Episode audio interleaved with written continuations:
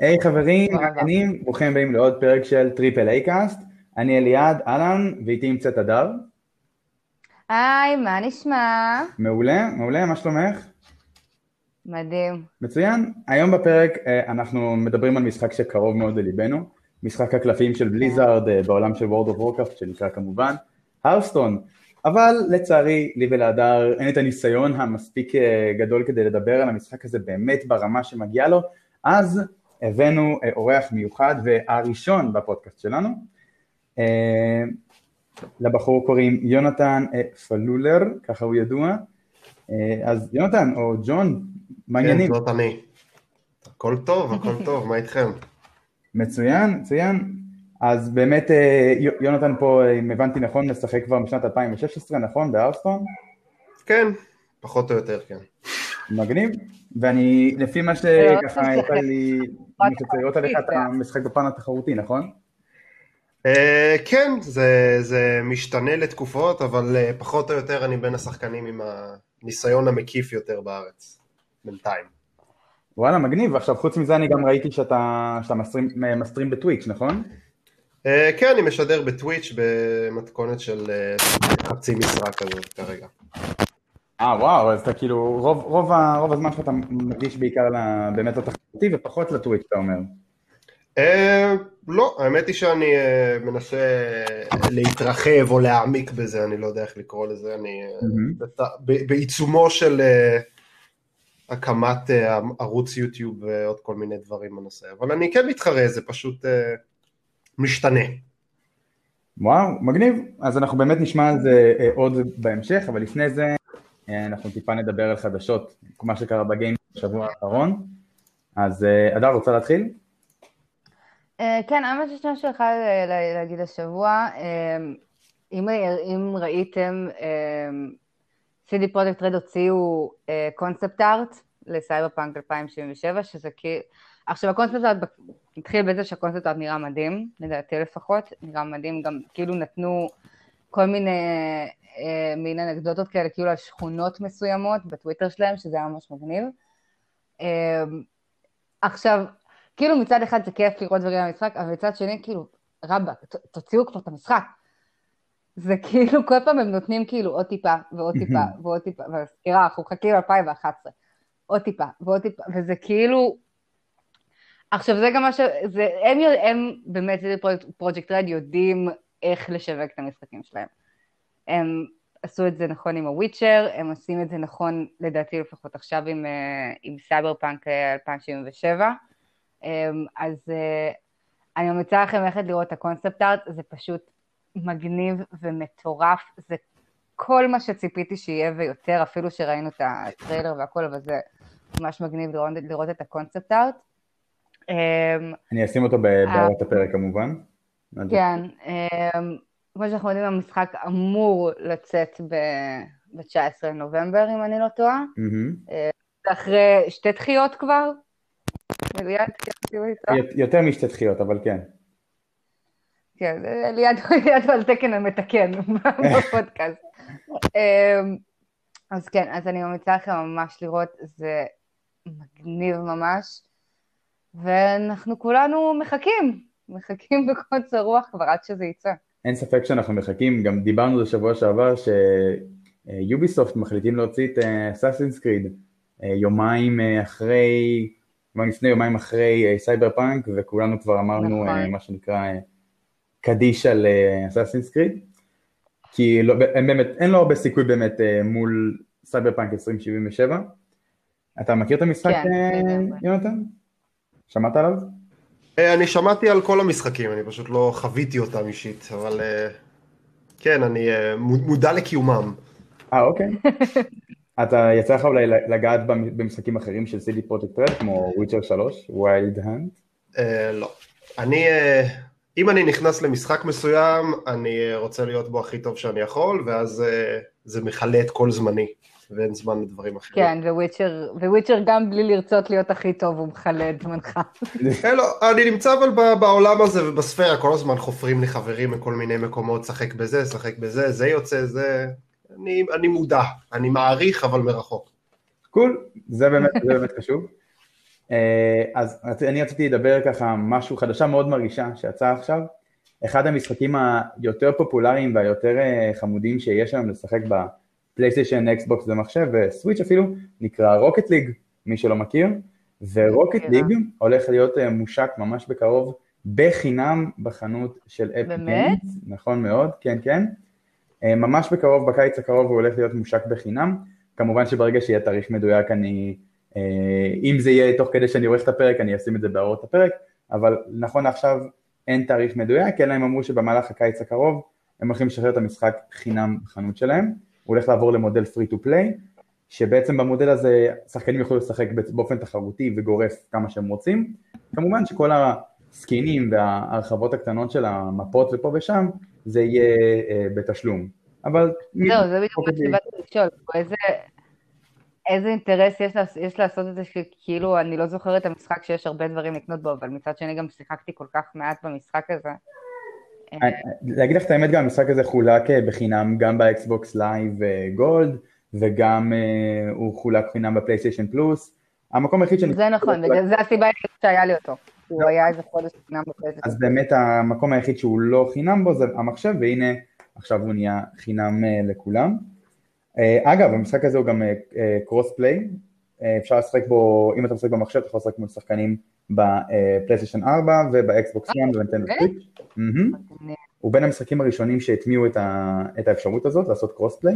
אני חושב שממש אחרי Fortnite, ממש אחריו, זה אחד המשחקים שאני יותר אוהב ככה לפרוש אליו לאיזה משחק שתיים ממש זריזים.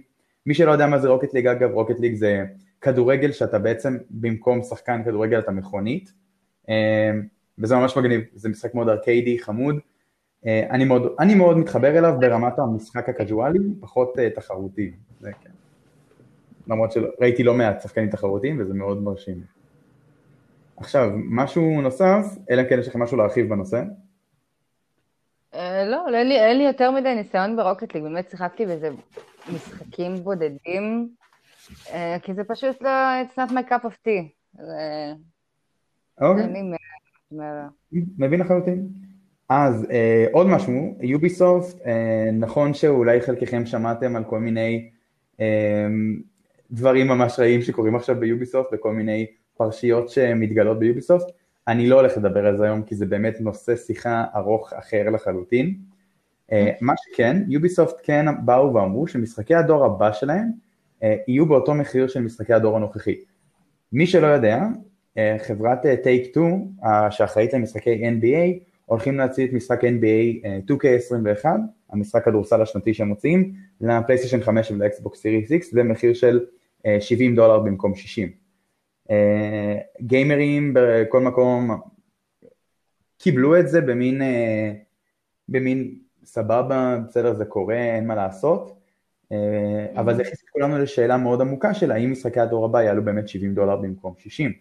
אז עכשיו יוביסופט כבר באים, כבר באים ואומרים שכל משחקי הדור הבא שלהם, לפחות בזמן החגים הקרוב, הולכים להיות במחיר של 60 דולר ולא 70. אגב, אם אתם רוכשים את המשחק מוקדם מאמזון, אז לדעתי יש עכשיו, נכון ליום הקלטת הפרק הזה, 22 ליולי, יש 10, 10 דולר הנחה על אסאסינס קריד ופארקריי 6. מי שרוצה לשים את זה כפרי אורדר, יכול, זה אחלה של מחיר לדעתי, במיוחד ל Far Cry 6. אבל אמזון, כן, המחירים נמוכים, אבל הם דופקים אותך במשלוח. כן, אבל לכי תדעי אם בזמן הקרוב הם יורידו את המחיר של המשלוח או יחזרו למשלוח חינם, היה להם פיילוט לא מזמן של משלוח חינם שהיה לא רע, הזמנתי דרכו כבר שני משחקים. הם הולכים לעשות, זה מה שאני יודעת, מה שהבנתי, הם הולכים לעשות center בישראל. כבר יש להם את המרכז הלוגיסטי בחיפה לדעתי. כן, אבל הם הולכים כאילו להגדיל ממש ולעשות את זה שזה, המטרה שלהם, בסופו של דבר גם בישראל זה יהיה כמו בארצות הברית, של כאילו, אתה יודע, אנשים מזמינים כאילו קניות סופר מהאמזון. אז זהו, אני ממש שומע את הטיל הבליסטי שנקרא מיסים מתקרב לכיוון אמזון. וזה מה שמפחיד אותי בעיקר, פחות מפחיד אותי, אני ממש אשמח אם איכשהו הם יגיעו לארץ ויצליחו להישאר עם המחירים הממש מגניבים שלהם, משהו אומר לי שזה קצת לא מציאותי מהצד שלי לחשוב כזה. כן, כי הכל יקר, לא נכון. יוצא מן הסתם. מגניב, כן. אז ככה חיצינו את החדשות אפילו די מהר היום לדעתי, זה אחלה של דבר. אה, ויאללה, אני רוצה לעבור באמת לנושא הבא שלנו, הנושא המרכזי שלנו, משחק הקלפים הידוע של בליזארד, הרסטון.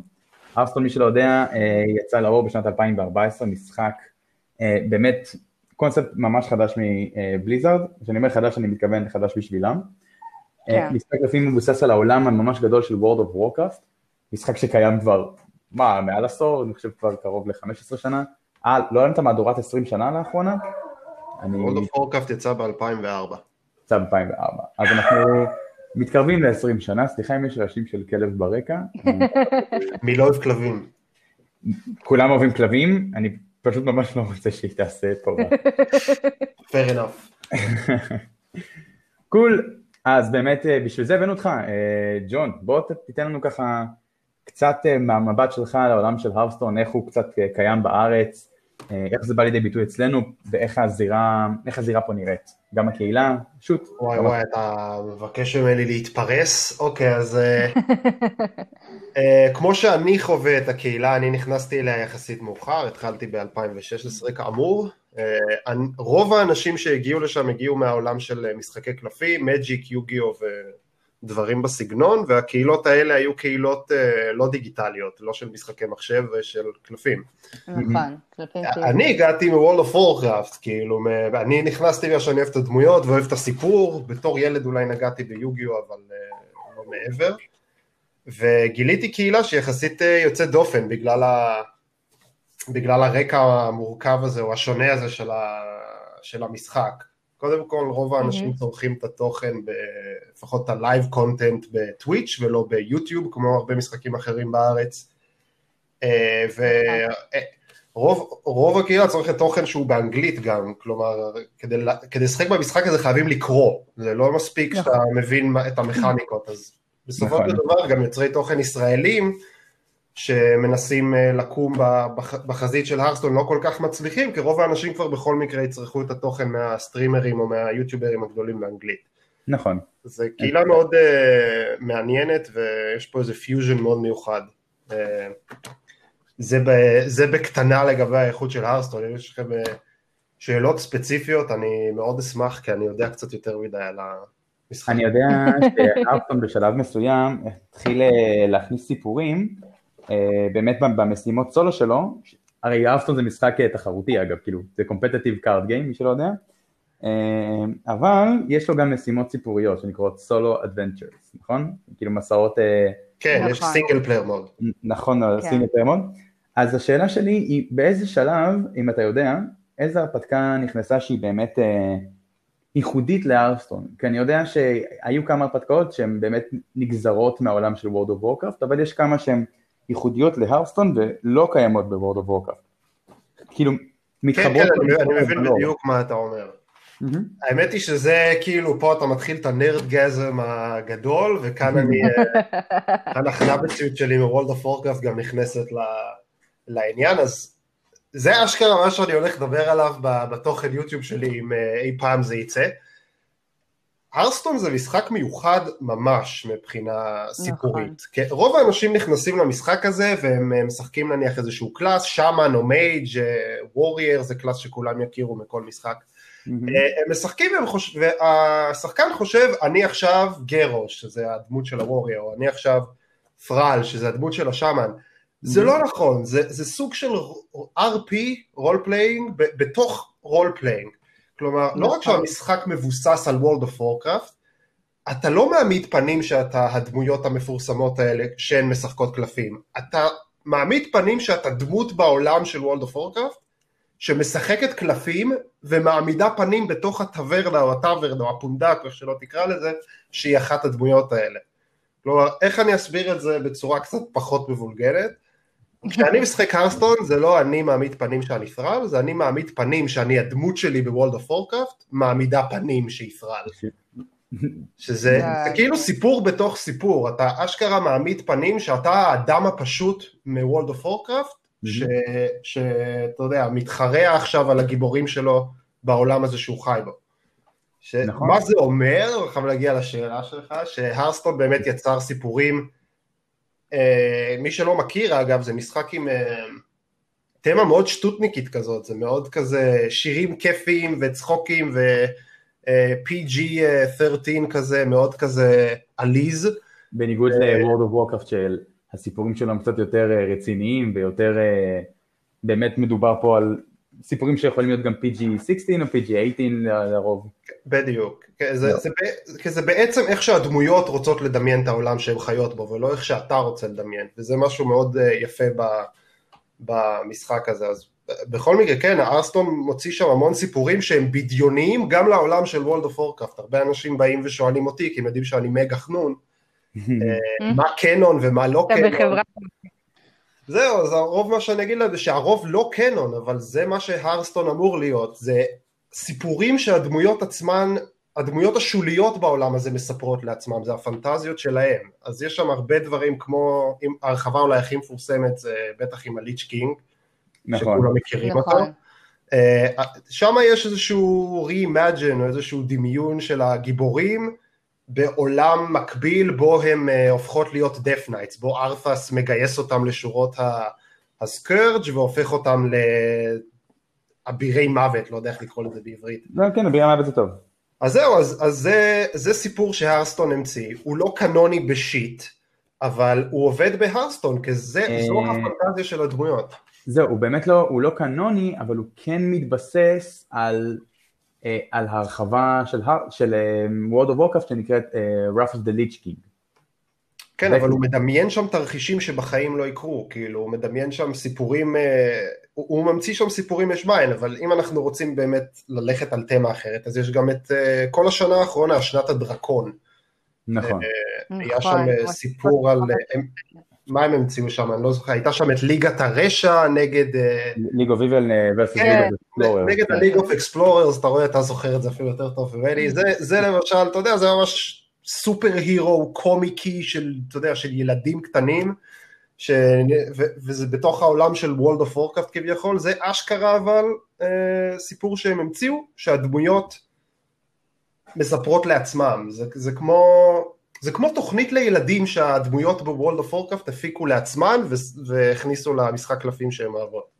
שזה זה אולי מה שאתה מדבר עליו יותר. אבל בכל מקרה הארסטון עושה את זה כל הזמן, זה, כל הזמן יש שם אה, אה, דברים קאנוניים, לא קאנוניים, אבל זה לא משנה, כל הזמן ממציאים דברים, גם המציאו איזה גזע, אני חושב שבסופו של דבר נכנס חזרה ל World of Warcraft, אז עכשיו היחסים הם דינמיים. מה, Demon Hunter? לא, לא, אה, יש גזע... אה, של צבים, נראה לי שקוראים להם Tortollan. אה, Tortollan, אוקיי. כן, שזה הומצא בהארסטון באיזושהי הרחבה לפני איזה שלוש-ארבע שנים או מה זה לא יהיה, ואז זה עשה את הדרך ההפוכה, וסוף סוף ראינו טורטולנים אמיתיים ב World of Warcraft, בהרחבה האחרונה. כמה שאפשר לקרוא להם אמיתיים. ה Tortollan, אם אני לא טועה, נכנסו... ב Battle for Azeroth. נכון. זה עם הצבא הזקנה הזאת שמצילה שכפים, זה נהיה ויראלי. אה... לא, זה לא בג'וני טונגור? לא, רגע, מה היא, היא לא מצילה שכפים, היא מצילה צבים משכפים. לא משנה. אני לא זוכר איך קוראים, כן. אני, עזבו, וולד אוף אורקראפט זה הזיכרון שלי, לא... זה פרק בפני עצמו, וולד אוף אורקראפט. כן, וולד אוף אורקראפט, מאוד, כמה פרקים. עכשיו אני אה, אשמח גם לדעת אה, טיפה, אוי, סליחה, אדר, אתה תגיד משהו? כן, לא, אז בעצם, אה, למי שיודע, יש, יש עשרה דמויות שאתה יכול לשחק בהן כארטסטון, יש רוג, מייג', דימן הנטר שנכנס לא מזמן, יש שמן, יש ווריור, יש עשרה דמויות שאפשר לשחק. ואז יש לי אותך, ג'ון, מה, מה, יש לך דמות אחת שאתה מעדיף לשחק בה? שזה אה, זה מאוד מאוד תלוי אה, הרחבה, זה גם תלוי אה, שנה, כלומר כל שנה בהרסטון יוצאים שלושה סטים מהרוטציה ועוברים לפורמט אחר שקוראים לו ויילד והוא לא הפורמט לא. הראשי. הפורמט הראשי הוא סטנדרט, כלומר התחרותי לפחות, וברגע שפורמט כזה מתחלף אז הקלאסים שאני הכי אוהב יכולים להשתנות מהקצה אל הקצה, כל הזהות יכולה נכון. להתחלף. זה לא כמו MMO למשל, אני, כאילו יש אנשים שיעשו מיין לקלאס בהרסטון, נכון. אבל אני מוצא את המנטליות הזאת טיפה מיושנת, כי זה, זה משחק קלפים סך הכל, זה לא איזה דמות שהעלית ברמה אחת ל-500 ואתה מחויב אליה לנצח כן. נצחים עם אייטמים. אני אגיד לך, נגיד אני לדוגמה, דיברת על זה אתמול עם אליעד, אני לא יודעת למה, אני לא יודעת להסביר את זה, אבל איכשהו תמיד אני, אני חוזרת, ל, גם אם אני כאילו מנסה אה, דמויות אחרות, אני איכשהו תמיד חוזרת ל, לרוג. הסגנון של הקלפים של רוג, גם אם זה לא ספציפית, כאילו, גם אם קלף מסוים עכשיו יצא מסוים, למרות שלרוב אני משחקת בוויילד, אבל uh, אני לא יודעת להסביר את זה, גם אם אני, אני מנסה, כאילו, נגיד היה איזו תקופה שניסיתי, מתי שדימון הנטר יצא, ניסיתי כמה, איזה, כמה שבועות לשחק כדימון הנטר, ניסיתי כל, אבל איכשהו תמיד אני חוזרת אליו, ל, ל Rogue. נגיד, רגע, מה אתה משחק באופן, יש משהו קבוע שאתה משחק באופן כרגע? באופן כרגע זה משפט מקסים. כן, באופן כללי אולי? כן, כן. כן. Uh, תראי, את ממש לא לבד. Uh, Rogue, האמת היא שלכל class יש חזון, כן? הם מנסים uh, לתת. לכל class איזשהו אופי שכן נשאר. נכון. פשוט בתור מישהו שאוהב לנצח, כאילו אם, אם אני מתחיל להפסיד אני מפסיק ליהנות.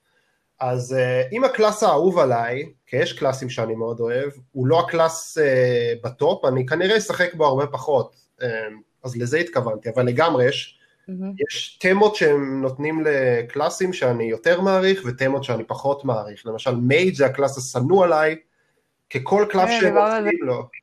זהו, כל קלף שהם מוציאים ל Mage גורם לי להקיא קצת בפה. הייתי, הייתי מעדיף שזה לא יהיה שם. אה, ורוג זה באמת אחד הקלאסים האהובים עליי, כי באמת זה קלאס שמעורר חשיבה, הוא מאוד דינמי, הוא מאוד נכון. מהיר. זה כאילו, איך שהם מעצבים את הקלפים לרוג זה מצוין, פשוט לפעמים רוג לא מאוד חזק ואז אני לא אשחק בו. כן, הבעיה עם רוג, כשאתה בונה חפיסה של רוג, אה, אתה צריך שהקלפים יגיעו בסדר מסוים, כדי, ש, כדי שזאת תהיה חפיסה חזק, חזקה, בעוד ש... זה בעיה של הרבה אה. מה? זה בעיה של הרבה דקים. אה, כן, אבל כאילו, נגיד בגלל שאני נורא מצחק ברוג, אז יש נגיד משחקים שאני יכולה לקרוע בן אדם בשניות, אם כאילו, אם הקלפים מסתדרים כמו שצריך, וגם, וזה מה שאני אוהבת בו, אתה צריך כאילו מאוד uh, to think on your feet. זה לא, זה פחות קשור לאסטרטגיה, זה מה שאני אוהבת בכללי גם במשחק, אתה יכול לבנות את החפיסה, חפיסה מטורפת, אבל מספיק שאתה יודע, בשלושה תורות הראשונים יצאו לך רק קלפים של איזה שש מנה ומעלה, ונדפקת. כן, טוב, אה, וריאציה במשחק קלפים, לגמרי אבל. כן. אה, אז זה מה שאני חושבת, ואתמול אני עשינו שיחה בזמן ששיחקתי בארסטון, ויש באמת, כאילו, הייתי בשלושה משחקים, והיה מתישהו שהייתי מאוד קרובה לנצח, לנצח ועשיתי טעות מטומטמת, שזה כאילו, ברגע שאתה מרגיש שאתה הולך לנצח, אז אתה כולך כזה בהרגשה מסוימת, ואז אתה פחות שם לב למה שאתה עושה. כן, בשאלנות. אני מכירה אותך. ואז כאילו, אז ש... בסופו של דבר ניצחתי, כן? אבל כאילו לקח לי חמש דקות יותר ממה שהיה בפועל. אמ, אבל לא ענית לי לשאלה המקורית, יש כאילו משהו, נגיד כרגע, שאתה נכנס לשחק כרגע, יש משהו, יש לך משהו קבוע, או שאתה כל פעם הולך למשהו אחר? Uh, טוב, אז אם אנחנו נכנסים לסטנדרט למשל, שזה הפורמט ה... שדיברנו עליו, התחרותי הראשי, אז אני עדיף לשחק כרגע שאמן. Mm-hmm. Uh, הוא כרגע קלאס במצב לא כל כך טוב, אבל אני חושב שיש לו כמה דקים uh, לא מוערכים, אני מאוד אוהב את הסטייל שלו, לפחות הדקים שאני משחק בהם הם אגרסיביים כרגע, mm-hmm. ואני מעדיף, מעדיף לסיים משחקים מהר, פחות או יותר, כי אני... האמת היא שאני פשוט לא אוהב להרגיש סטגנציה, אני לא אוהב להרגיש, את יודעת, שה... או אתם יודעים, שהחבל מגיע לי כל תור ואני צריך לחשוב ולכוון לאיזה קומבו וומבו בתור 30, או להגיע למצב כמו שתיארת, שאני שולף אה, שלושה קלפים של שש מנה בתחילת המשחק ומפסיד, אז אני מעדיף את הדברים כן. היותר אה, דינמיים ומהירים, אה, אז Shaman ממש עושה לי את זה עכשיו בסטנדרט, זה לא נחשב ה class הכי טוב, אבל הגעתי איתו לתוצאות יפות. זה, זה class שקשה לעבוד איתו, לדעתי גם בעיקר שהרבה מהקלפים שלו הם overload. Overload, למי שלא יודע, זה ברגע שאתה משחק קלף, אה, קלף שיש לו overload, הוא אומר לך כמה overload, נגיד אם לדוגמה יש לו שתיים, זה אומר שבתור הבא יהיה לך פחות שתיים מאנה. מהמקסימום שיש לך, כן. כן, מהמקסימום שיש לך באותו רגע. אז זה, זה, זאת תמיד הייתה הבעיה שלי עם, עם שמן, כי ברגע שזה עובד טוב, ברגע שזה עובד טוב זה עובד מדהים, ברגע שזה זה כאילו או הצלחה מטורפת או כישלון מסחרר לדעתי בשמן. זה, זה אחד הדברים שאני אוהב, זה גם דיברנו על החזון שיש לבליזרד עבור, עבור כל קלאס, אז למשל Overload זה משהו שתראו רק על קלפים של Shaman, נכון. אין את זה אצל classים אחרים, וזה מבדיל אותו. Uh, אני מאוד אוהב Shaman, הוא אחד ה classים, אולי השני שלישי האהוב עליי.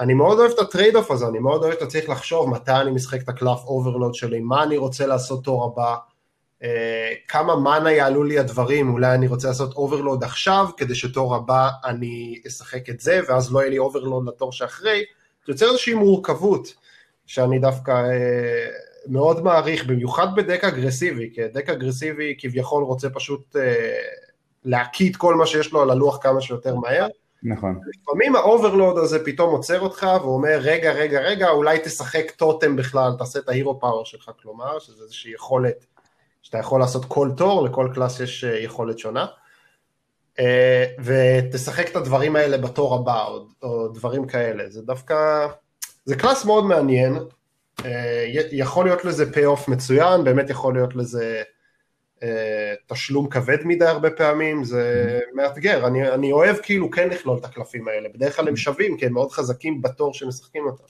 גם ל Shaman יש איזשהו, ל hero power שלו, שזה בעצם היכולת שהוא יכול לעשות, מה שדיברת, יש לו גם מין אה, אפקט של רנדומליות, של אה, RNG, כמו שאנחנו אוהבים לקרוא לזה. בעצם כל פעם שאתה לוחץ, לו, שאתה לוחץ על האפשרות לעשות את היכולת שלו, אז הוא בוחר לך אחד מתוך ארבעה טוטמים, אם אני לא טועה, נכון? כן, ארבעה. אחד מתוך ארבעה טוטמים. כן. ולפעמים אתה נופל על הטוטם שאתה לא רוצה, וגם זה יכול... כן, שאחד מהם הוא הנה, הטוטמים האלה, אה, יש ארבעה, אה, אחד מהם במקרה, מה שהוא עושה, הוא מרפא את הלוח בסוף התור שלך באחד, שזה כן, מאוד מאוד נחמד. זה מאוד מאוד נחמד, בייחוד אה, אם אתה נגד אפקטים שמורידים אחד, זה ממש נחמד. חוץ מזה, אני רציתי רגע להבהיר למי שלא מכיר, אה, באמת בהארסטון יש שתי פורמטים, פורמט הסטנדרט שבעצם מדבר על כל הקלפים מהשנה הנוכחית, ואם אני לא טועה שתי הרחבות אחורה. אה, זה אומר שקלפים באמת עוברים סוג של רוטציה כל הזמן, קלפים יוצאים, קלפים נכנסים. ויש את פורמט הוויילד, שפורמט הוויילד כולל בתוכו את כל הקלפים שקיימים היום בהארסטון, שזה לא פחות מ-2,496 קלפים. כן. תודה לך גוגל. בהצלחה לבנות חפיסה. אמ,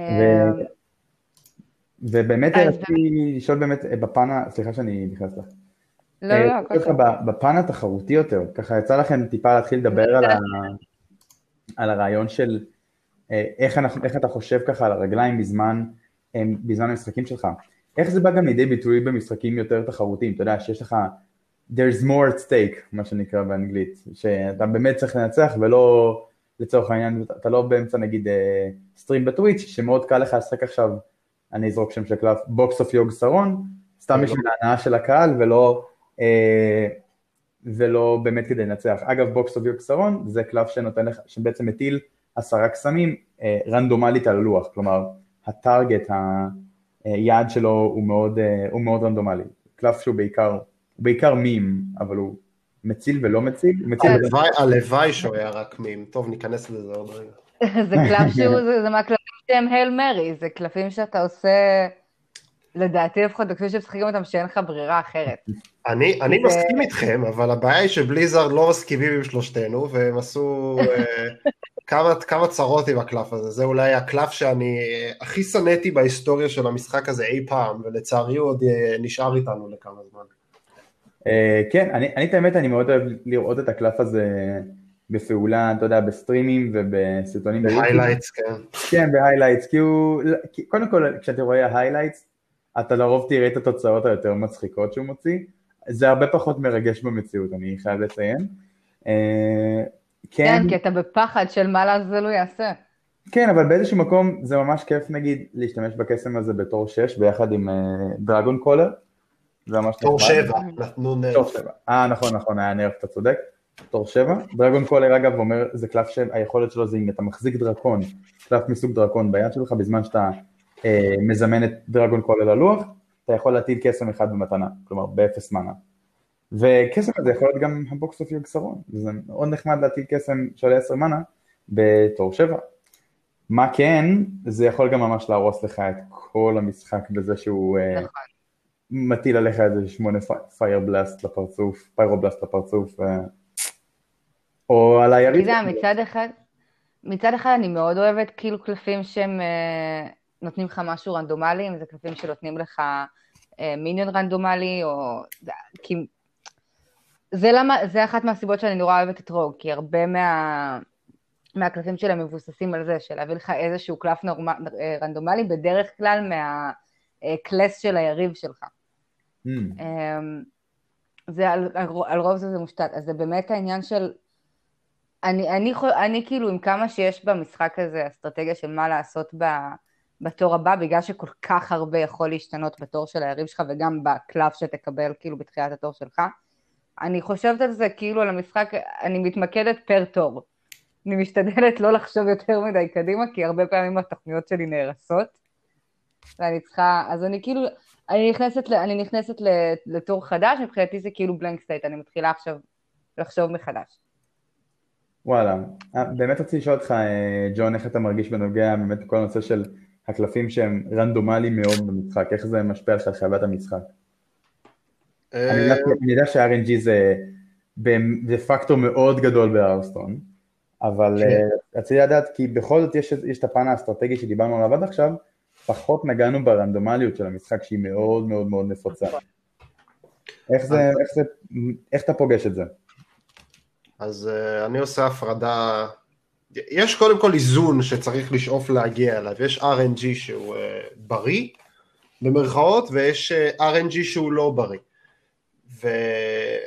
ובעצם מה זה אומר, בסופו של דבר הרסטון זה משחק קלפים, יש, uh, תמיד יהיו אלמנטים uh, של רנדומליות uh, שמעורבים, כמו בפוקר, uh, אתה תלוי במה תשלוף מהחפיסה שלך, גם אם אתה שולט בשלושים הקלפים שנמצאים בה.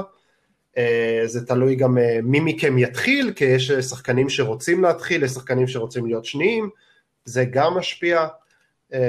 יש כל מיני RNG בסיסי כזה של משחק קלפים, ואז יש כמובן RNG שהוא מעבר.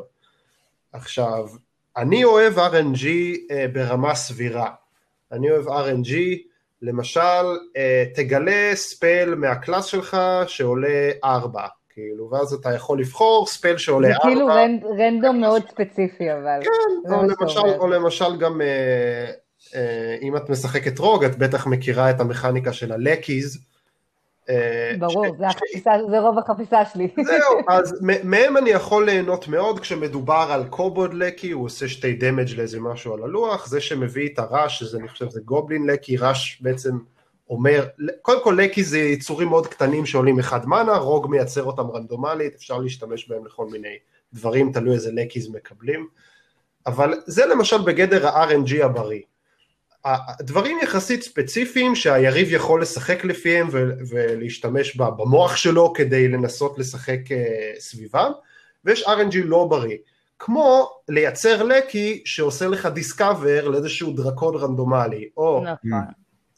Box of Yogg-Saron שהוא ממש ה epitome, השיא של, ה, של הקלפים הלא בריאים מבחינתי, שזה בעצם אומר ת, ת, תשחק אה, עשרה קלפים רנדומליים על הלוח ומה שיקרה יקרה.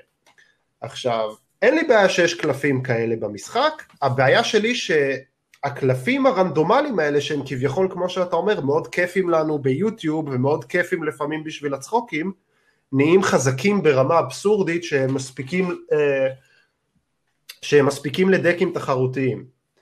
כלומר, אני בתור שחקן תחרותי, או רוב השחקנים התחרותיים שאני מכיר חושבים בצורה דומה, אנחנו רוצים כמה שיותר קונסיסטנטיות. אנחנו מודעים לזה שזה משחק קלפים ויש את ה-RNG הבסיסי, מודעים לזה שיהיה variance ויהיה RNG קצת מעבר לבסיסי, אבל עכשיו יש כל מיני קלפים במשחק שהם בעייתיים, כמו Yogg, אה, כמו Box of Yogg-Saron, וקלפים מסוימים של Priest, שהם מאוד מאוד מאוד רנדומליים, אי אפשר לשחק סביב התוצאות שלהם, ו, וזאת הבעיה, והם מאוד חזקים, חזקים עד כדי כך שאנחנו נראה אותם כשאנחנו מתחרים. אנחנו לא רוצים את זה, אני, אני רוצה להתחרות עם דקים, הדקים הכי קונסיסטנטיים שאני יכול, שהיריב שלי יתחרה עם הדקים הכי קונסיסטנטיים שהוא יכול, ושהניצחון שלי יהיה כמה שיותר בזכות הכישורים שלי, בזכות ההכנה שלי לפני, כלומר איזה deck החלטתי לבנות, מה ציפיתי שהוא יביא וכו', אה, ומשם כאילו השחקן הטוב ביותר בממוצע ינצח. אני לא רוצה ששנינו נשחק דקים פחות או יותר אה, אה, דומים, ואז כל אחד אה, יפליץ משהו אחר על הלוח, ומי שמטיל את המטבע יותר טוב ינצח. וזאת הבעיה שלי עם Box of Yogg-Saron. כי, כי זה לא מעיד על skill, זה מעיד על מזל. ומזל אתה יכול לקחת לקזינו, אתה אומר. הקטע הוא שאנחנו, אני לוקח בשקלול את המזל, כולנו לוקחים בשקלול את המזל, אבל יש כן, מזל ויש מזל. אתה רוצה שתהיה הפרדה יותר גדולה בין skill למזל במשחק, זה מה שאתה אומר. כאילו ש... שמזל לא יבוא על חשבון skill. תראה, אני למשל מאוד אוהב Mage בתיאוריה. אני רוצה למשל שהם יתכננו Mage כ class, כ class שהוא יחסית אה, קונסיסטנטי, שעושה איזשהו משהו מגניב. כרגע הצורה שלהם לתכנון Mage זה תזרקו אחד מכל קלף ב deck של 30 קלפים, אז בכלל זה משכפל את הרנדומליות הבסיסית של המשחק. אני מדבר על היילנדר דקס, למי שלא כן, כן. מכיר. כבר עצם העובדה שמישהו משחק היילנדר דק מכפיל את ה-RNG אלמנט במשחק, כלומר במקום שיהיה לי שניים מכל קלף ויש לי אחד מתוך 15 לשלוף משהו שאני רוצה, יש לי אחד משלושים. אז כבר זה יותר מתסכל, ליריב שלך בעיקר, כי הוא לא יודע סביב איזה קלף 130 הוא צריך לשחק בכל רגע נתון.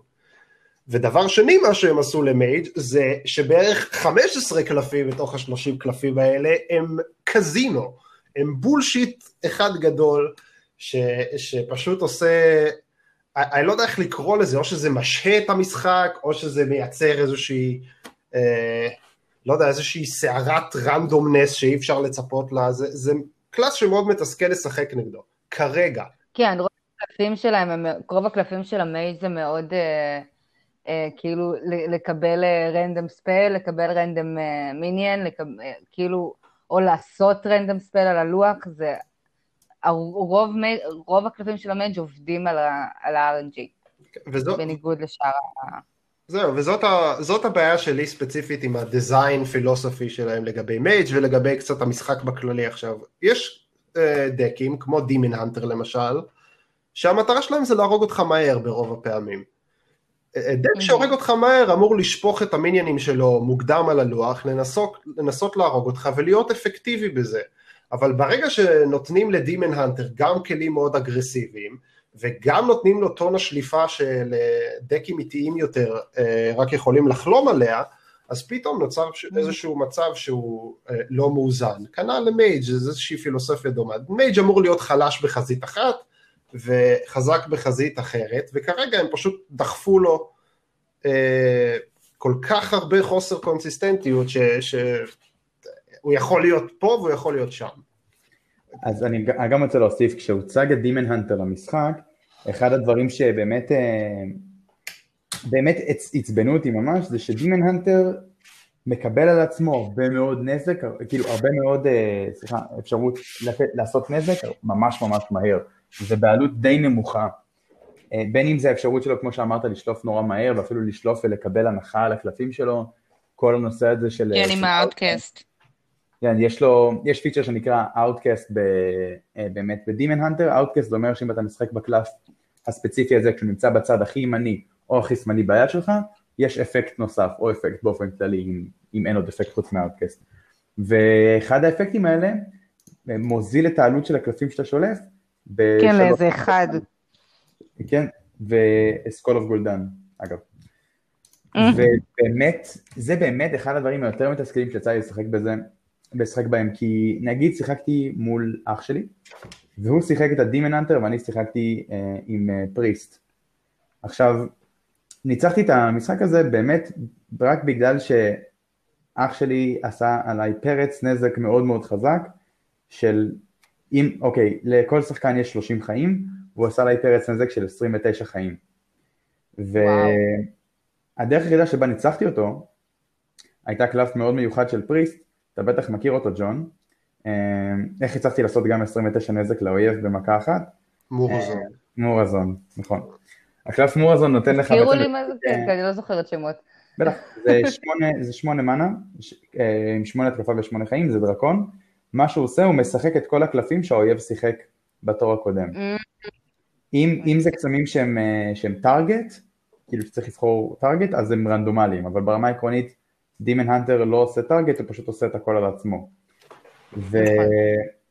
ויצא לי באמת לנצח ככה את אח שלי בזה שהשתמשתי בקלף הזה, אבל לצורך העניין זה גם, זה קלף אחד מתוך, לצורך העניין יכול להיות 15, יכול להיות 30, יכול להיות בין 15 ל-30 קלפים, וזה באמת היה רק מזל שניצחתי אותו, כי דימן הנטר לדעתי פשוט מוגזם ברמת כוח שנותנים לו, זה פשוט לא הגיוני שאפשר להביס קלאס בתור אחד, כאילו לתת מכה מכריעה של 30 נזק בתור אחד, בייחוד בסטנדרט, שהקלפים שם עבור, עוברים רוטציה ועוברים אה, מה שנקרא נרפים, מקבלים כאילו החלשות, ולא מתחזקים יותר מדי, כאילו אני לא ראיתי לאחרונה הרבה יותר מדי באפים לקלפים, נראה לי בפאצ' האחרון כן היה איזה באף, אבל לא משהו רציני.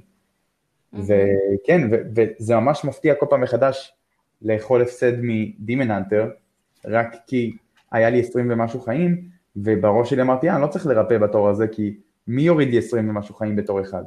כן, הוא.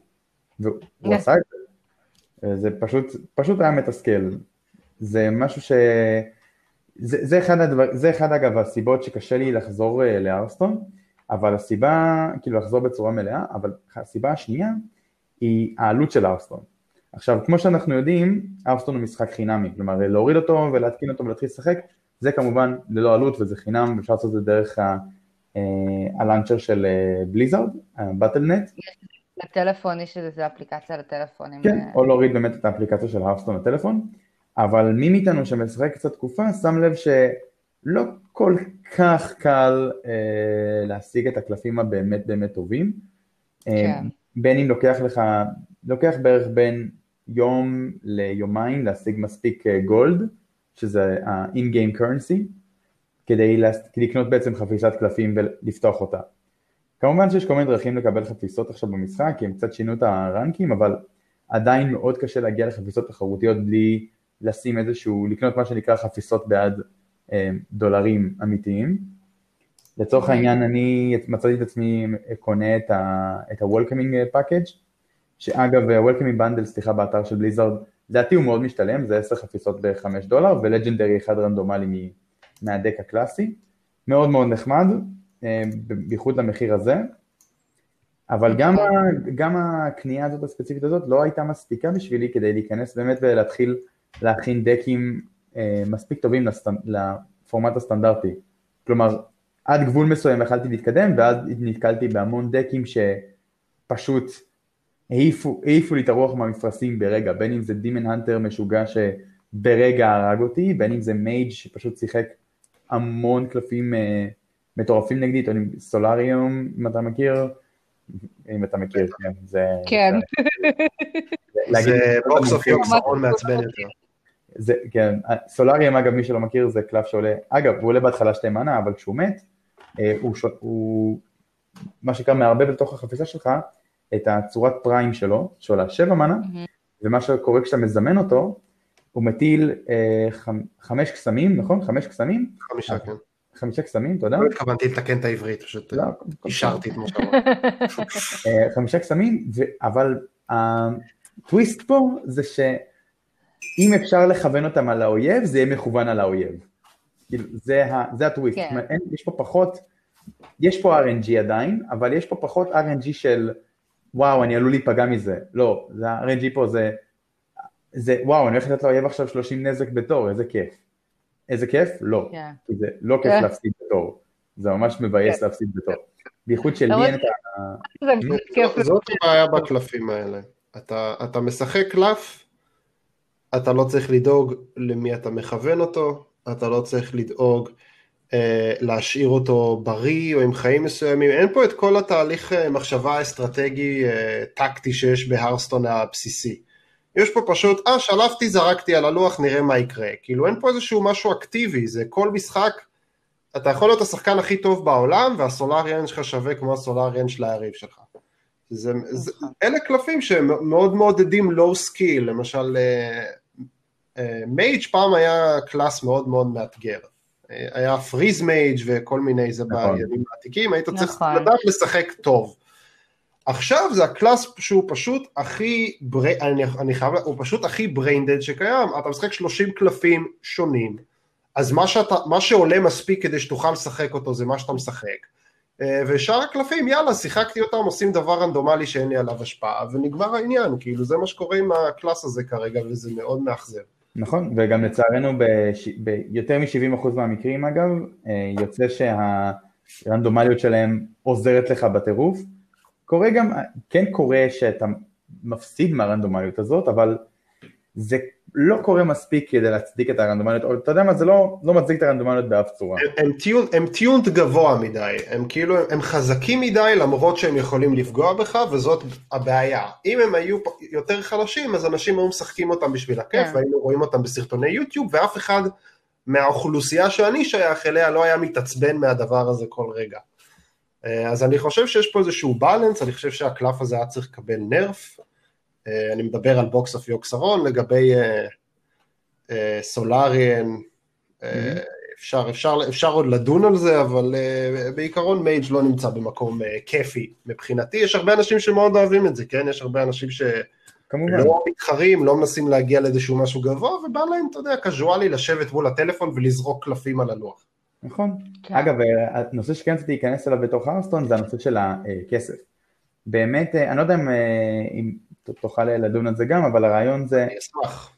אז הרסטון, למרות שהוא מוגדר כמשחק חינמי, לי הוא מאוד הרגיש כמו משחק שהוא פרימיום.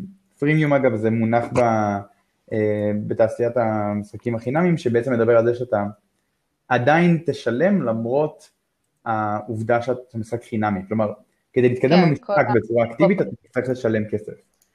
כי המשחק הוא בעצם, באיזשהו שלב זה נהיה, זה עובר מ-free to play ל-pay to win. ההתקדמות כן. אני לא, לא הייתי אומר שהוא pay to win. לא, אה, לא, אני לא מדברת, נגיד אנשים כמונו, כאילו כמונו שמשחקים במשחק כבר שנים, וגם היינו אה, בדורות הקודמים שלו, שזה היה אה, בעבר הרבה יותר קל להשיג חפיסות, לדעתי לפחות להשיג, חפיסות ולהשיג כסף במשחק. היום, אם אתה נכנס למשחק שיש בו כל כך הרבה קלפים, אה, באיזשהו שלב, כמו שהיה אמר, אתה כן תרגיש צורך אה, לשלם כדי לקבל חפיסות, כדי לקבל קלפים חדשים, כדי, לה, כדי להתקדם, כי ההתקדמות במשחק, אם אתה לא משלם, היא מאוד מאוד איטית. אמ, אז שמעתי את הטענות האלה, אה, אני חושב, שזה, אני חושב שהייתה באמת בעיה, או לא בהכרח בעיה, בעיה תדמיתית, אה, יותר נכון, שהייתה להרסטון בהיבט הזה לפני איזה שנתיים. אה, אני חושב שהרסטון עכשיו במקום מאוד מאוד טוב, אני אגיע לשם, אבל קודם אני אשמח להתחיל מההתחלה. בסופו של דבר לבליזרד היה משחק קלפים פיזי ל-World of Warcraft, שזה היה Warcraft the Trading Card Game, הם סגרו. אותו כי זה היה עם איזושהי חברת, חברה חיצונית והם רצו לעשות משהו משלהם ואז הם עבדו על הרסטון ופיתחו את זה וזה בעצם הגלגול החדש של זה וזה שבר את השוק, זה היה משחק יחסית ראשון מסוגו, או לפחות ראשון מסוגו בצורה כזאת מושחזת. נכון. אבל נכון. אסור לנו לשכוח שזה בסופו של דבר משחק קלפים. הוא דיגיטלי, אבל הוא משחק קלפים, זה לא אה, משחקי יוביסופט, זה לא GTA, זה לא World of Warcraft אפילו. אה, אנשים ש... זה, זה גם מה שהיה מוזר לי אגב, כשאני הגעתי לקהילה הזאת, רוב האנשים הגיעו מיוגיו ופוקימון ודברים כאלה, והם מצאו את ארסטון ה... ה... המשחק הכי זול שהם אי פעם שיחקו בו. זה נכון. הם הם מגיעים למנטליות של משחקי קלפים, במשחקי קלפים קונים עזבי בוסטרים, שחקנים שרוצים להיות טובים במשחקי קלפים, קונים קלף קלף במחירי... אה, נכון. זה, אנשים הוציאו אלפי ד, אה, שקלים על הדקים שלהם של יוגיו, שאחרי כמה חודשים נהיו לא רלוונטיים, היו צריכים למכור אותם בהפסד ולשלם עוד אלפי שקלים על הדק הבא. וואי וואי, אתה אומר יוגיו, אני כשהייתי ביפן יצא לי להיות בחנות של... אה, יוגיו ממוטט משפחות, שמע, אנשים שנכנסים ליוגיו זה חבל לי מאוד על הכיס שלהם, ואז מגיע הרסטון. גם מג'יק אגב, כן. תקנה מה שאתה רוצה, תשמור את זה, תבטל את זה, תיצור עם דסט אחרי זה, זה כן, אתה צריך להשקיע זמן, אולי אתה, אם אתה תרצה אתה יכול להכניס כסף, אבל בסופו של דבר לאנשים שמגיעים מהרקע של משחקי קלפים הוא ידידותי. עכשיו, אני מבין שהמשחק דיגיטלי, ואני כאמור לא הגעתי מהעולם של יוגיו, אני הגעתי מהעולם שזה mm-hmm. כן כביכול יקר לי. אה, ועדיין אה, אני משחק הרבה, כן? אני מרוויח הרבה מאוד גולד יחסית לבן אדם הממוצע, אז אני לא, אני לא אספר על התהליך שלי, אבל אה, מה שאני כן יכול להגיד, זה שבליזרד שמעו את, ה, את הטענות האלה של אנשים מרקע של משחקי מחשב ולא מרקע של שחקני קלפים וכרגע הרסטון נמצא במקום מאוד חברותי, אם אתה שחקן מתחיל אתה משחק, ואתה משחק ולומד, משחק ולומד נגד אנשים אה, שבאותו מקום, פעם זה יכל לצוות אותך מול אנשים כמוני במקרה, הם שינו את כל מערכת הרנקים שלהם, אה, אז כבר הרבה יותר נחמד לך. ברגע שאתה מגיע לאיזה שהם הישגים, אתה מקבל אה, חפיסות חינם, וכשאתה מגיע לאיזושהי דרגת רצפה מאוד נמוכה, כשאתה מגיע לאיזושהי דרגה בסיסית, אתה יכול לבחור דק שתקבל אותו בחינם, דק שלם, 30 קלפים שעובדים ביחד ואפשר לטפס איתם אפילו ללג'נד, אתה, אתה בוחר ואתה מקבל. זה לשחקנים חדשים. דבר שני... אתה אומר Legend, לא קיים יותר. בטח קיים. מה, לא, ב ranking החדש? כן, בטח, אני Legend בכל פורמט, אה, כל חודש כבר 20 אה, שנה. לא, חשבתי על זה במובן אחר. לא, כי זה, הרי הם שינו את ה ranking ממה שהיה לפני, פעם זה היה פשוט... אה, אני חושבת מ-30, אם אני לא טועה, או מ-25. מ-25. מ-25, ועד עד, עד שלב 20, אם אתה מפסיד, אתה לא, אתה לא, אה, אתה לא יורד ברמה, ומשלב 20 ומעלה, אה, אם אתה מפסיד, אתה מתחיל, אתה יורד חזרה. והם שינו את כל שיטת הרגל, לדעתי, כל כך לטובה, ואם באמת גם דיברת של פעם, קודם כל, אם נגיד הגעתי ל... אמ, נגיד לגולד חמש, ואז התחלתי להפסיד וירדתי חזרה לסילבר, ונגמר חודש, הריוורד שאני אקבל בסוף החודש יהיו, יהיו תקפים לפי הרמה הכי גבוהה שהגעתי. לרמה הכי גבוהה שהגעתי, שזה כאילו משנה את, את ה reward שלך, מאשר של אתה חוזר אחורה ומקבל את ה reward של, של הקודם, שזה מאוד מאוד מגניב. אמ, אבל גם באמת, הם הוסיפו rewards שלא היו בעבר, הם הוסיפו יותר חבילות, הם הוסיפו אתה מקבל יותר חבילות, אתה מקבל יותר קלפים, אתה מקבל יותר gold. אמ, גם את הנושא של ה card back, פעם בשביל לקבל לקבל את הקארדבק של החודש הנוכחי, היית צריך להגיע לרמה 20. עכשיו אתה צריך לנצח חמישה משחקים, וזהו, כי מקבל את הקארדבק. אמ, אז הם עשו, הם באמת עשו הרבה שינויים אה, הרבה יותר ידידותיים. כמה שפספסתם, אגב. מה? אה, כן, יש באמת את השינוי לרנקים. בסופו של דבר, אני, אני לא אכנס לפרטים, אני לא רוצה לחפור יותר מדי, אבל בסופו של דבר, אם אתם שחקנים חדשים או חוזרים, או שאתם עדיין לא מספיק טובים במשחק, אתם לא הולכים להיתקל ביותר מדי או בכלל באנשים מהסוג שלי למשל, אני נתקל באנשים עם MMR מאוד גבוה, והחוויית משחק שלכם תהיה יותר טובה, על כל ניצחונות שאתם עושים או על כל רנקים שאתם תקבלו, אתם תקבלו יותר חפיסות, ומפעם הגולד עדיין נצבר באותה צורה, אבל הוא עכשיו שווה יותר, וזה השינוי הקריטי אה. שאני חושב שהם עשו. חפיסות, היום, או בעצם בואו נתחיל עם חפיסות פעם, חפיסות פעם יכלו לתת לכם אה, פשוט קלפים רנדומליים מהסט שהן שייכות אליו. Mm-hmm.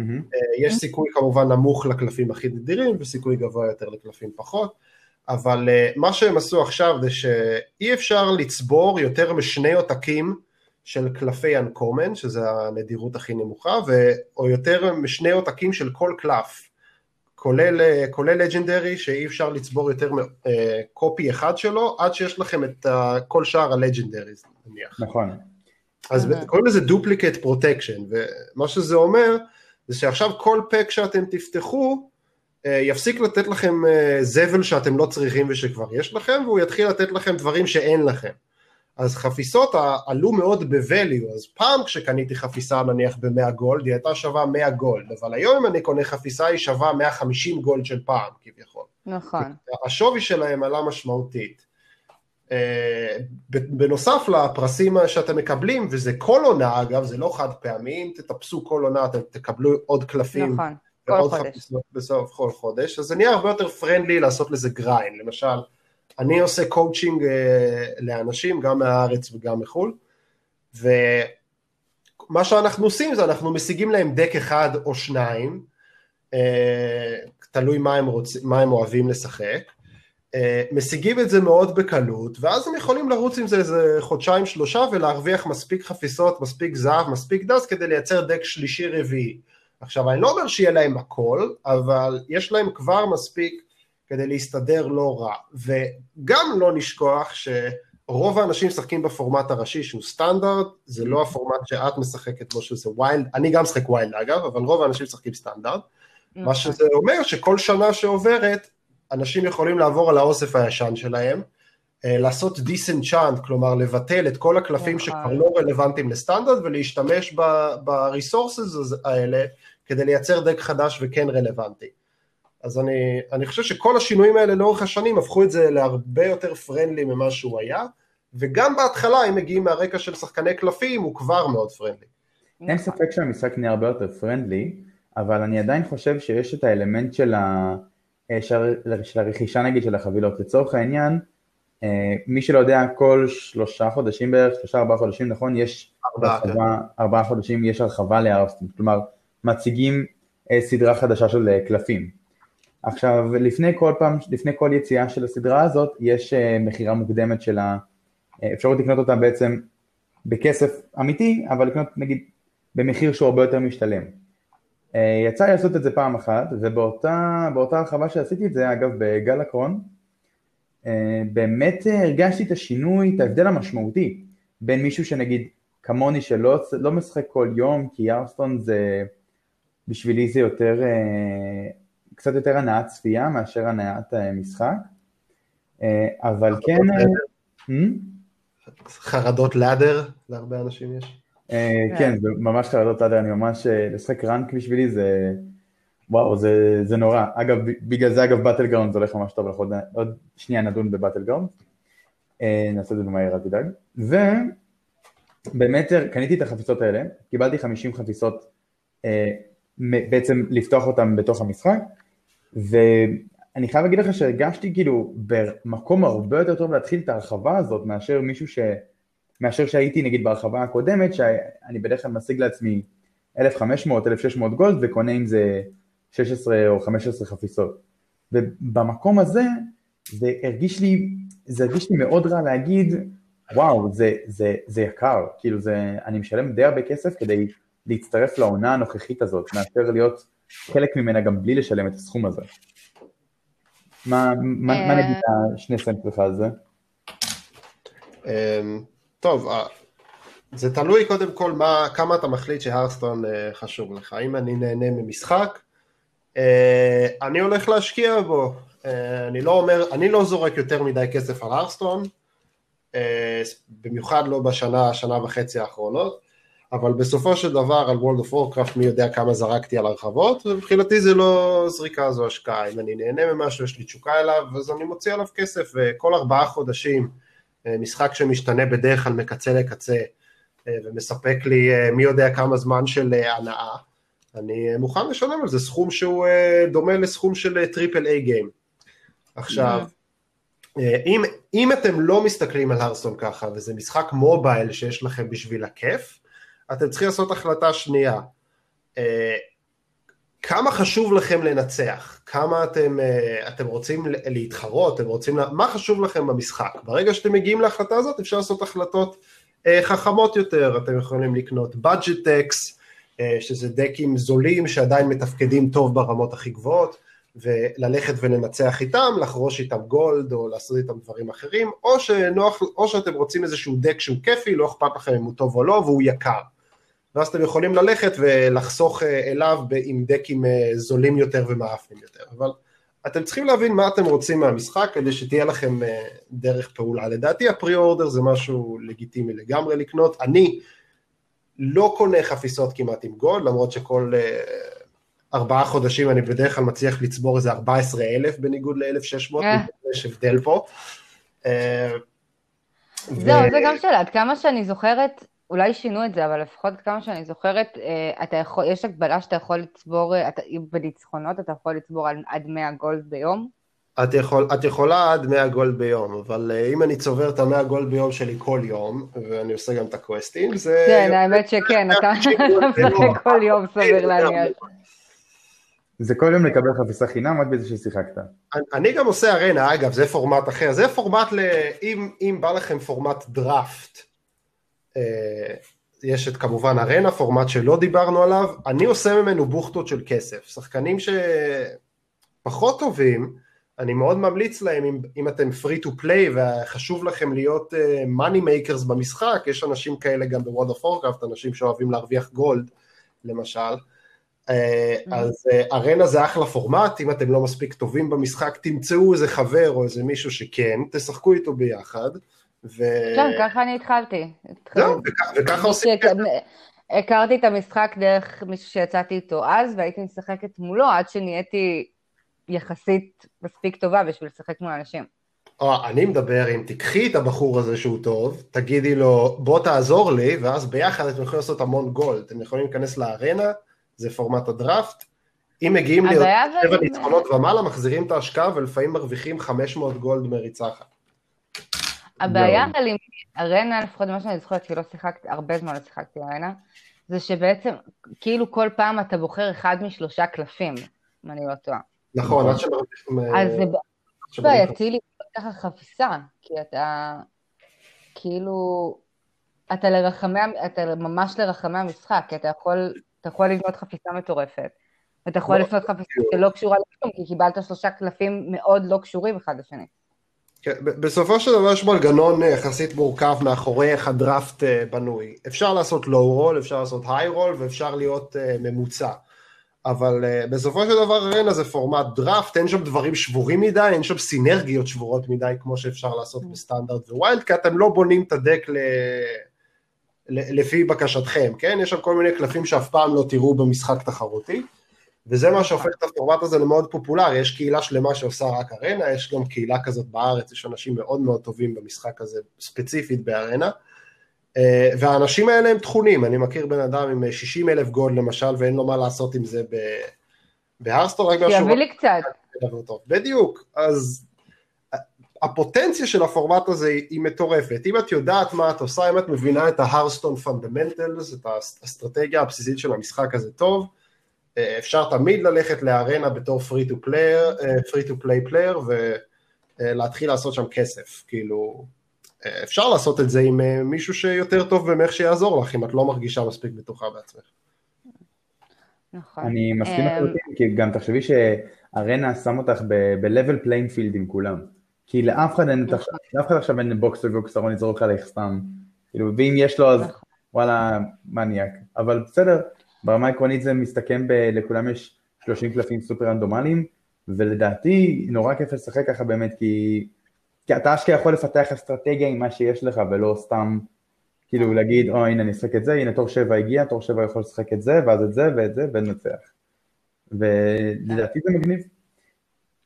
ג'ון, יש לי שאלה על, לדעתך, על דעתך על משהו. אה, הרי לא מזמן אה, ארצון הכניסו משהו חדש שלא היה קיים לפני זה, שזה הבטל גראונד. מה, מה דעתך על זה?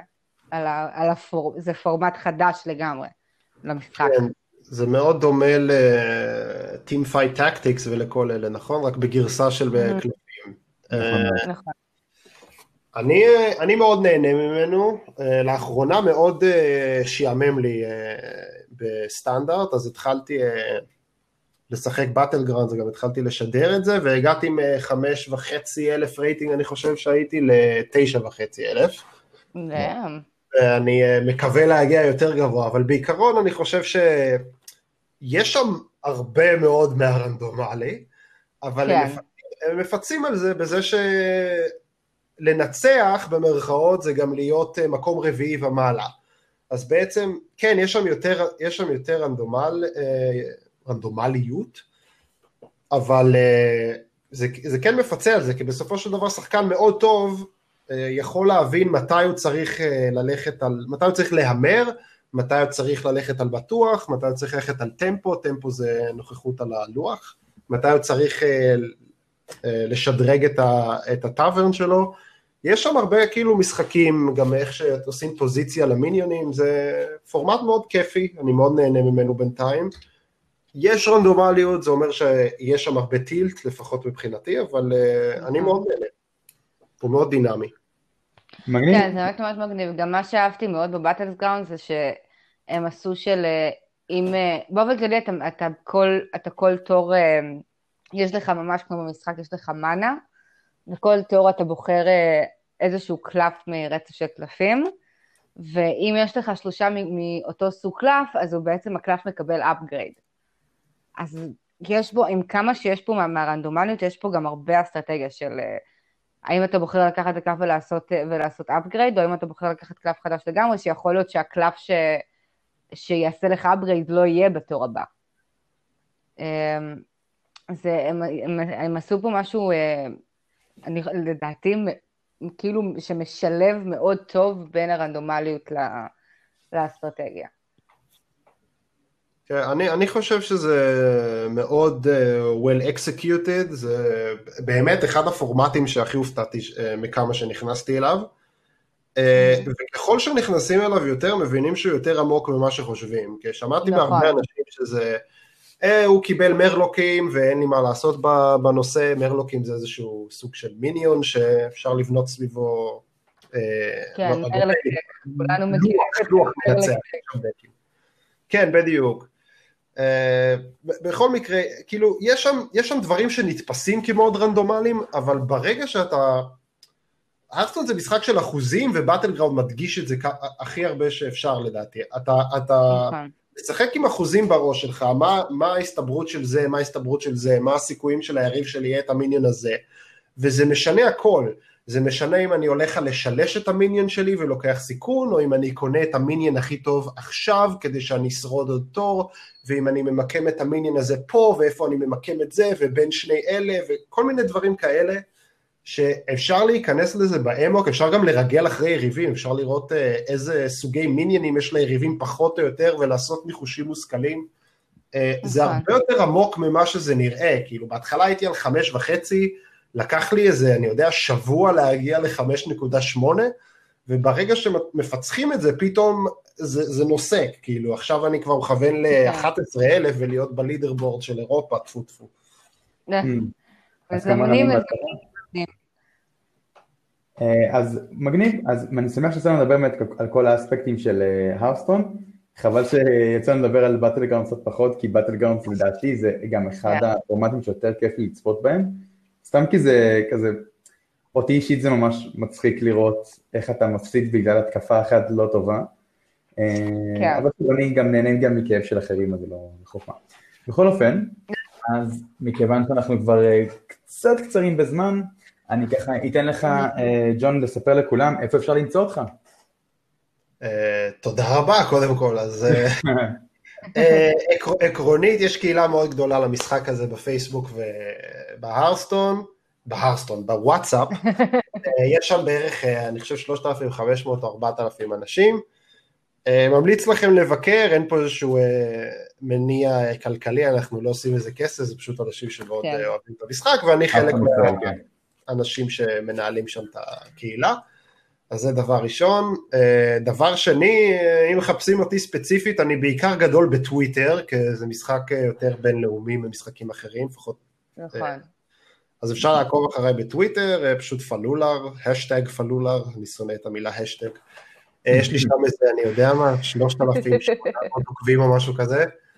אה, ובטוויץ', Twitch dot TV slash פלולר קו תחתון, כן, קו תחתון Hearthstone, אה, משדר שם, בקרוב יהיה יוטיוב, מה עוד? לא יודע, יש קהילה כאילו, תצטרפו ושם אתם יכולים לחפש מה שבא לכם, לא בהכרח דרכי. אני כמובן אשים את הכישורים לכל אלה בהערות הפרק, כדי שכולכם תוכלו להיכנס ולעקוב אחרי הבן אדם המדהים הזה, שאגב אני רוצה לציין, שהסכים לבוא להתארח פה בהתראה של אה, נכון, הדקה ה-90, והוא ממש אה, גבר שהוא עשה את זה. אז תודה רבה לך קודם כל ג'ון שבאת היום. כן, המון תודה לך ג'ון, זה היה מדהים לדבר איתך. שטויות, נהניתי מאוד. אדר, תודה רבה לך שהיית איתנו היום גם. תודה לך, ליאן. בכיף, אז באמת אני הייתי אליעד ותודה רבה לכם שהייתם, עוד פרק של Triple A Cast, שיהיה לכם אחלה של שבוע. ביי. L'heure.